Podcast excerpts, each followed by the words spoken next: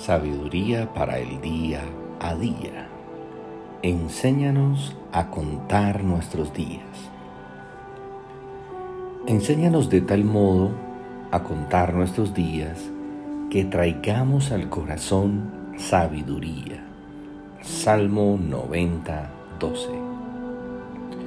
Dios nos dio el regalo más valioso que existe, la vida pero a menudo desperdiciamos los días, los meses y los años sin detenernos a preguntarnos cómo deberíamos usar mejor esos valiosos momentos que nos regaló.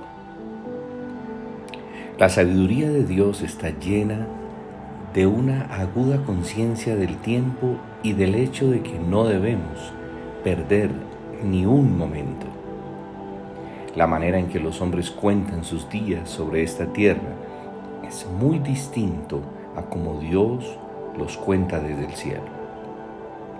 Nuestros planes, proyectos y sueños pueden ser significativos a nuestros ojos, pero intrascendentes a los ojos de Dios. Podremos ser exitosos y haber alcanzado numerosos reconocimientos humanos, pero delante de Dios estar muertos y sin historia para Él. Dios nos hace sus hijos para que caminemos en las obras que Él ha preparado de antemano para el desarrollo de nuestra vida. Dios quiere que cada día evaluemos nuestro caminar. Cuando pensamos que tenemos mucho tiempo, no sabemos cómo usarlo, no lo creemos valioso y por eso tal vez lo desperdiciamos.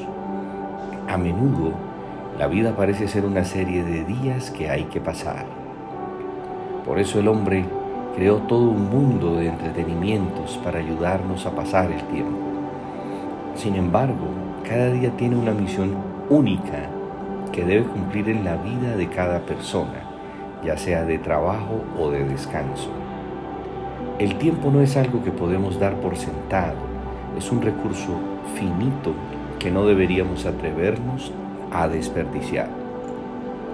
El día es corto, la tarea es abundante, los obreros son perezosos, la recompensa es inmensa y el Señor es insistente.